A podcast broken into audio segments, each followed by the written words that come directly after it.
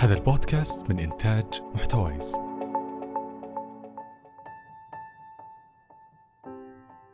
قبل ما نبدأ القصة خلونا نتأمل هالسنة عشرين عشرين واللي ما بقى شي ما صار فيها. أحداث قصص مواقف مستحيل ننساها. وأكثر من عانى هم دفعة كورونا. إيوة الخريجين الجدد واللي الكل يحبط فيهم. لا وظايف ولا شغل لكن مع رؤية صلة الآن تقدر تبني لك سيرة ذاتية بدون ما يتشرط عليك أحد بالخبرات. تقدم لك رؤية صلة دورات تدريبية وشهادات معتمدة. سجل معهم الآن وابني رؤيتك أنت. تلقون التفاصيل تحت في وصف الحلقة. ويلا نبدأ القصة.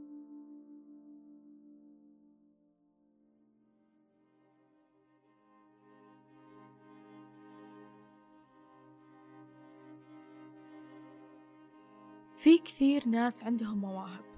بعضهم اكتشفوها في الصغر وبعضهم اكتشفوها لما كبروا. لكن اليوم يحكي لنا سعد عن قصة اكتشاف موهبته ولكن بالتجربة. أنا اسمي سعد ظافر علي آل طحيطح الشهري من محافظة النماص. ولدت في النماص وعشت فيها ما يقارب ثمانية عشر سنة في قرية صغيرة. القرية هذه في جبل. الجبل يحد من جهة الغرب الشفا الشفا اللي هو منحدر الجبلي اللي يطل على تهامة ف... والجهة الأخرى اللي هي وديان خضراء وقرى أخرى.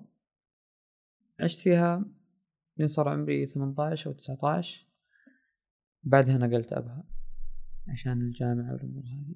أنا عمري الآن اثنين وعشرين. آه بديت التصوير يوم كنت في ثاني متوسط أو أول متوسط. كان معي جوال جوال نسيت شو اسمه. سامسونج. قبل يطلع الجالكسي قبل تطلع الأشياء هذه. كان العدسة حقته كذا طالعة شوي. كان رهيب كذا إنه يمدي يعطيك كذا رؤية يمين يسار. وكنت أجرب يعني هو كانت الهبة ذاك الوقت 2012 2013 كل أحد يصير مصور. كان فلة كذا يلا خليك زي الناس. بس ما كان عندي كاميرا. بعدين شرى لي ابويا بعد ما تخرجت من أول متوسط. إيه. أول ما خلصت أول متوسط اعطاني Galaxy S 1 كان رهيب. كان كذا يعطيك ال focus الاشياء هذه. آه فجربت فيه فترة. آه بعدين شاف لي صورة ابويا رهيبة. آه صورت كذا البيبسي وعليه قطرات. قال والله انك رهيب تستاهل كاميرا. ف أعطاني كاميرا كانت كانون دي 600 جلست معي خمس سنوات تقريبا. كانت رهيبة صراحة طهبلنا كثير أنا والكاميرا هذه. بعد فترة اكتشفت يعني صارت لي ظروف في العائلة وزي كذا ودرست في الطائف ترم واحد كان كارثي صراحة. بدأ هوس سعد بالعدسات والتصوير. وبدأ يحس نفسه بالمكان المناسب. بس اكتشفت ذاك الفترة إن وأنا أصور قاعد أحس إني أنا قاعد كذا أحط مشاعر. ما أدري كيف بال... بالإضاءة بال يعني ما أدري بس حسيت إن أنا ما أكون زعلان أنا كنت أغلب الوقت زعلان في الطائف لما كنت زعلان وأطلع أصور أنبسط. أرجع البيت وأنا مروق أقول كويس. قلت خلاص هذه هي. أحس إن التصوير زي كذا. بس ما ما كنت مرة مرة أعرف إلا إلا قريب مرة اكتشفت اللي أرجع أشوف صوري قبل كيف كذا مليانة كآبه وكذا وضيقة. بالضبط نفس ذيك المرحلة. ويلا استمريت زي بداية أي مصور. يحب يجرب كل شيء. صور سيارات صور طبيعة صور حياة الشارع. لحق العمال في كل مكان. صديق تعال. صورة. إلين 2016 تقريبا 2015 بديت الفيديو بديت أجرب نفسي الفيديو. طبعا طوال هذه الفترة من 2013 ما أخذت على أي شيء فلوس. كنت أصور لله والإنستغرام. كان متابعيني أظن ما تعدوا ألف. بس في تفاعل.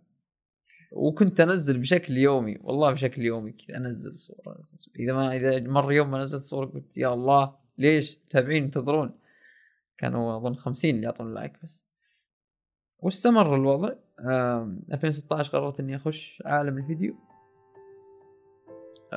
اكتشفت كذا فيلم كله سينماتوجرافي كله تصوير ما في أي نصوص ما في أي أي ممثلين.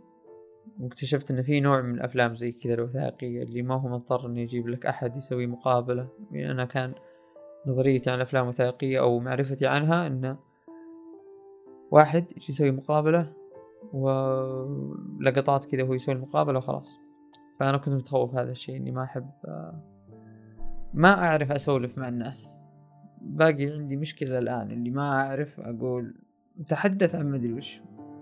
وإذا تحدث ما أعرف كيف أجاري في الكلام. أحب ان أخلي الصورة هي اللي هي اللي تشرح القصة. آه والإنسان يعيش حياته الطبيعيه آه لي كم تجربة كذا بالمقابلات وزي كذا وكانت البدايات في المقابلات. آه ولا زالت بداياتي في ال- الفيديو موجودة في اليوتيوب للحين. أنا ما أمسح شيء حتى الإنستغرام. كل البدايات موجودة. مهما وصلت وزي كذا ترجع تشوف وين كنت. يعني كويس يذكرك وين أنت على هذه الأرض.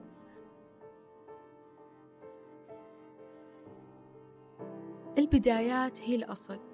وغالبا ما تكون مليانة بهفوات وعثرات بس الناجح هو اللي يتذكرها ويفتخر فيها لأن البداية هي اللي صنعت سعد اليوم. بعد محاولات وعمل بس بدون مقابل كيف كان أول مشروع مادي لسعد؟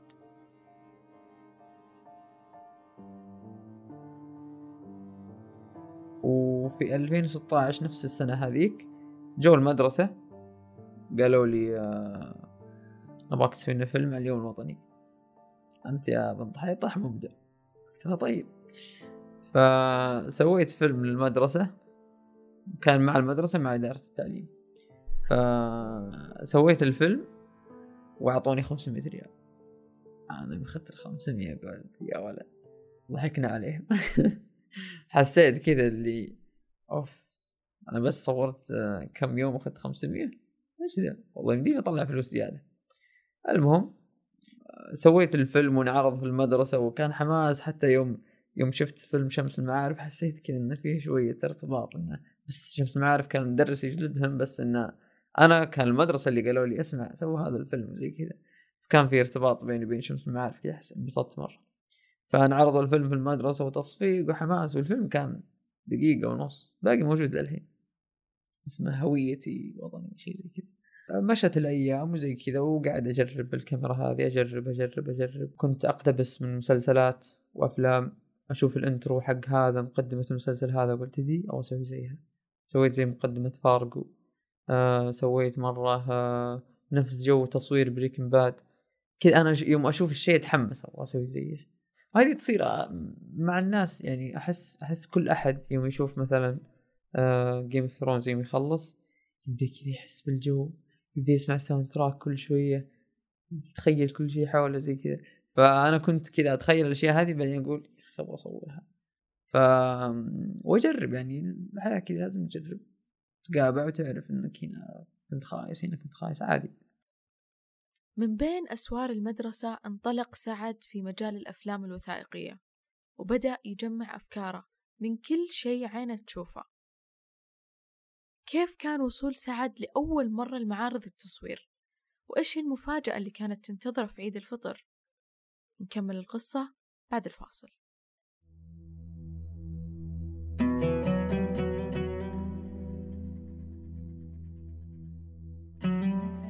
الفن للفن أم الفن للحياة؟ الكثير من العواطف والأفكار عزفت على الناي أو كتبت بين السطور وحتى أن بعضها رسمت بالريش أو نقشت على الصخور فالفن يواسي من كسرتهم الحياة. اسمعوني أنا عبد الإله في بودكاست سوق الزل أحد منتجات شبكة محتوايز.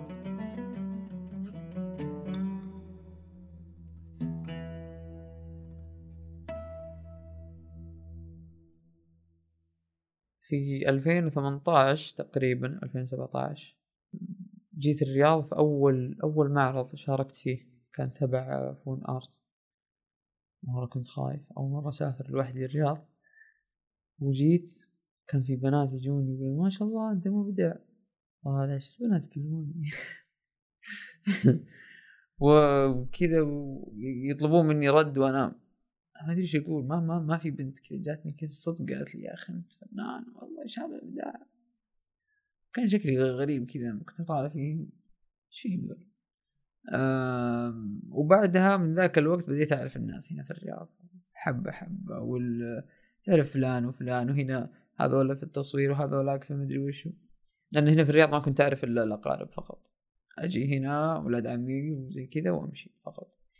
فبس حلو يوم تعرف ناس كثير زي كذا. أغلب الناس صراحة يعني مو كل الناس رهيبين. أغلب الناس بعد ما تعرف تقول يا الله أنا وش جاني؟ بس عادي مو مشكلة. لازم أخذت مشروع في 2018 أظن. كان تصوير في الحرم مع ناس رهيبين صراحة اسمهم 24 إطار. بعد ذاك المشروع قدرت أشتري كاميرا جديدة. آه، كانت كاميرا أكثر تخصصا وأفضل. ميزات زي كذا في الفيديو. كانت هذه نقلة اللي خلاص الفيديو يصير أوضح يصير 4K يصير مدري وش الحركات. طبعا قعدت سنة أجرب فيها. لين يعني عرفت وش أسوي فيها بالضبط. انسرقت كل أدوات وعدسات سعد عشان يواصل حلمه وشغفه اغترب عن أهله. في عيد الفطر عام 2018 كان بعد عيد الفطر ذاك آه، مناسبة زواج ولد عمي. واخذت الكاميرا معي عشان اصور. وفي ذاك اليوم عدتي كاملة انسرقت الكاميرا والعدسات كل شيء كل شيء. آه ما عاد بقى معي أي شيء. أوكي هو شوية غشامة مني غشامة اللي هي الغباء. خليتها كذا في مكان مكشوف الكاميرا زي كذا. بس برضو السرقة ما هي كويس. انسرقت العدة كاملة. وجلست كذا طالع. يعني كان الصيف في عسير موسم. في زواجات في مدري وش وإعلانات وزي كذا فحلوة. كنت انقر انه يجون ناس كثير يقول عندنا تصوير مدري وش أقول له ما عندي عدة. أنا مسكين. جميل جدا إنك تشتغل اللي تحبه لأنك راح تكبر وتكبر أحلامك ونجاحاتك معاك. كبر سعد وكبرت موهبته. آه قريب شريت لي درون. آه كنت أخاف من الدرون. كنت أخاف كذا كنت محقين الدرون زي كذا. يحسسونك إنه مرة صعبة. يجي يقول لك كذا ها نطير؟ مستعد؟ ترى بنطير. يروح يقول لكل أحد. اسمع ترى بنطير يا شباب شباب وخروا. ما أدري فيه فكنت أقول والله شكله صعب. وأشوفه هو يسوي الحركات هذه ويضغط الأزرار. يقول كيف يطير الطياره يا الله؟ بعدين يوم يوم صملت لأن أنا كنت مستخسر في الفلوس اللي كم؟ ثمانية عشر آلاف. أحسها كثير بعدين اكتشفت اني يوم أشتغل في مشاريع العميل يحب يوم تقول له اسمع ترى عندي درون ترى اعطيك درون ينبسط إن هذا الشيء ما ما يشوفه في العادة ما يقدر يشوفه المنظر من السماء والاشياء هذه. تقدر تقول له اسمع عندي درون تفضل آه بس إني كنت أجيب أصدقائي اللي يشتغلون في الدرون زي كذا آه ويأخذون حقهم. بعدين أنا فكرت قلت أنا ليش ما أنا أشتغل؟ وأخذ هذا الشيء يعني عادي ما هي شريتها. أول ما طيرتها في القرية دخلت شجره آه ما كنت متعود. على اليمين وعلى اليسار. دخلت الشجرة بعدين طاحت في العشب بعدين قعدت تقطع العشب بعدين خفت ادخل يدي تقطعها. بعدين طلعت الدرون من العشب وقعدت تطير. ما نزلت في الأرض وحالة. باقي العشب للحين فيها. لها ثلاث أسابيع. بس بعد ما تتعود عليه شوية زي ال PlayStation. هذا أقرب وصف لقيته. بس بس إنها حساسة شوية زيادة. يعني هو زي تحكم ال PlayStation يوم أنت تلعب لعبة ويعطيك وضع التصوير. نفس الشيء بالضبط بس إن هذه مره حساسه شوية أي حركة ممكن تتغير. بس كنتائج أحس أقدر أطلع مرة أشياء كذا رهيبة. توي توي يعني يعني أنا كنت في الوثائقيات حقتي كان ينقصها المناظر من السماء. وطبعا في شيء يعني جانبي اللي هو هنا في ناس كثير ما يعرفون كيف يستخدم الدرون.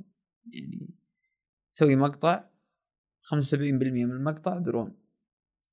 عيب ما يصلح. يعني الدرون المستخدمة في الوثائقيات ولا في الأفلام بشكل عام هو يعطيك كذا انترو مقدمة يبين لك شيء كذا بعدين يبدأ يخش في التفاصيل هذاك المكان. ما هو تقعد كل شوية لقطة من السماء لقطة من السماء لقطة من السماء خلاص عاد ما, ما يصلح. يعني أنا كان كذا كنت نفسي أضيف الوثائقيات حقتي اللي هو لقطة من السماء بعدين تبدأ تخش شو بعدين لقطة من السماء ثانية هي راجعة ورا. خلاص مع السلامة. وقبل ما يودعنا سعد ذكر لنا بعض اللحظات المضحكة والغريبة خلال عمله في التصوير. طيب من المواقف اللي صارت لي وأنا أصور تصير مصورين كثير كذا هذه المواقف اللي ما تحسب لها حساب بس فجأة تجي. آه في مواقف كثيرة صارت في الحج. الحج يجونك من كل مكان في العالم من كل مكان من كل لغة كذا توقع أي شيء يجي. أنا في العادة وأنا أصور أسوي نفسي كذا ما أسمع أكمل. أريح. ما ما ما أحب أتناقش ما أحب أقول هلا كيف الحال؟ زي كذا. إلا إذا في أحد بصور أقول لك كيف الحال؟ طيب. آه في واحد في الحج في جبل الرحمة آه كان على غروب الشمس باقي نص ساعة كذا. جيت أبغى أصوره كان كذا دقنا ملون كان شكله رهيب.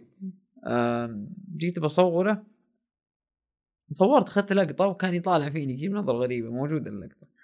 آه بعدين صورت واحد بجنبه من ورا كان كذا شعره يطير مع الرياح وزي كذا. قال لي كذا فجأة قال يا أخي. قال أتعلم أن المصورون أشد عذابا يوم القيامة. قلت لا والله يعني باقي شوف باقي باقي نص ساعة لغروب الشمس. يعني أبعد عني وأدعي ربي يا رجال خلني ما عليك. أنا بعدين لي تفاهم آخر. ناس غريبة يعني حتى بعد ما طلعت جبل الرحمة مليان ناس غريبة توي انتبه وأنا طالع أصور فوق جو كذا ناس كذا مصريين. يا عم أنت مع الأخبار؟ كذا كان التيشيرت حقي مكتوب عليه صحافة. كان يطالع فيه ها آه صورنا صورنا يا عم يا عم ادعي يا أخي. جاي الحج بحاله أدعي ربي شوية يا أخي عسى يتقبل منك خلي الكاميرا ما تنفعك الكاميرا. ويقعد يقول طيب بص أنا حدعي وأنت صورني. طيب خلاص ابعد وصوفتك فجأة خشيت غار هناك في الجبل. بعدين جاء واحد قال انتبه هناك أفعى. قلت له وين الأفعى؟ قال خلفك. أطالع. الغار صدق كأنه كأنه في حنش بيطلع منك بس في الأخير كان يضحك. اكتشفت إنه كان يمزح. الله يقطع سوالفه. برضو في مقطع سهول تهامة حق فندق شدا نزلت الوادي. والغنم كذا فجأة نزلوا. قطيع من الأغنام. قطيع مخيف جدا. آه نزلوا كذا الوادي وكنت أصور زي كذا. فجأة جاني الراعي حقه. واحد من أهل البلد. جاء قال لي ليش تصور حلالي؟ قلت له يا أخي ما في مشكلة. حيوانات. إيش المشكلة؟ قال لا أصلا فلان بن فلان إذا شافها ما أدري شو بيصكونها عين. قلت من اللي بيصك عين؟ صح أنت. وش أنا بشوف التيس هذا وأقول ما شاء الله والله التيس هذا من عندي. يعني ما في شيء شيء قال والله أنت تمسح. قلت يا ابن الحلال ما أنا تنرفزت إن كانت اللقطات حلوة مرة. والله ما امزح كان في واحد بيني وبينه قاعد يحاول يهدي الوضع. يا شباب أذكر الله ما في. بغيت زي شاكر. بغيت أقول لها بغيت أقول لها أخي خلاص. تبيع لنا واحدة. ونتوكل على الله.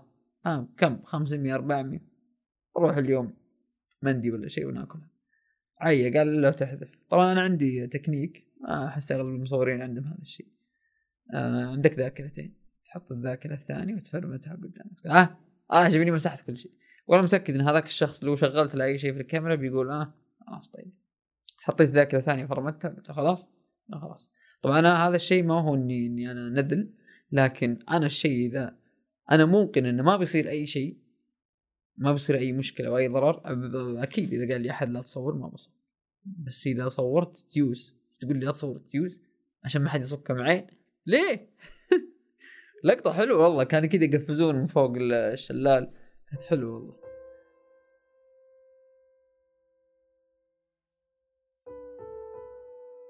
كان معكم سعد حيطح والسلام عليكم.